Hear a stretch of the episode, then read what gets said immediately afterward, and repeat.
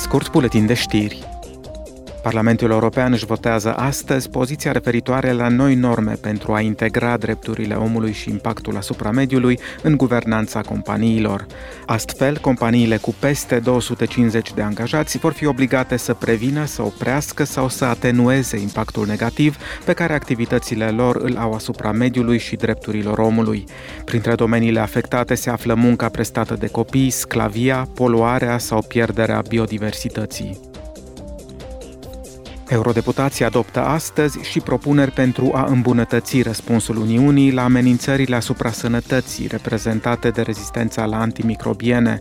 În 2019, Organizația Mondială a Sănătății a declarat rezistența la agenții antimicrobieni drept una dintre primele 10 amenințări globale pentru sănătate cu care se confruntă omenirea. Mii de persoane cu vârste cuprinse între 16 și 30 de ani din întreaga Uniune vor participa la evenimentul Tineretului European. El va avea loc la sediul Parlamentului European de la Strasburg pe 9 și 10 iunie. Participanții vor face schimb de opinii despre cum putem modela viitorul Europei, vor discuta cu experți, activiști și factori de decizie și vor găsi inspirație chiar în inima democrației europene. Europarl Radio va transmite în direct de la Strasburg în ambele zile.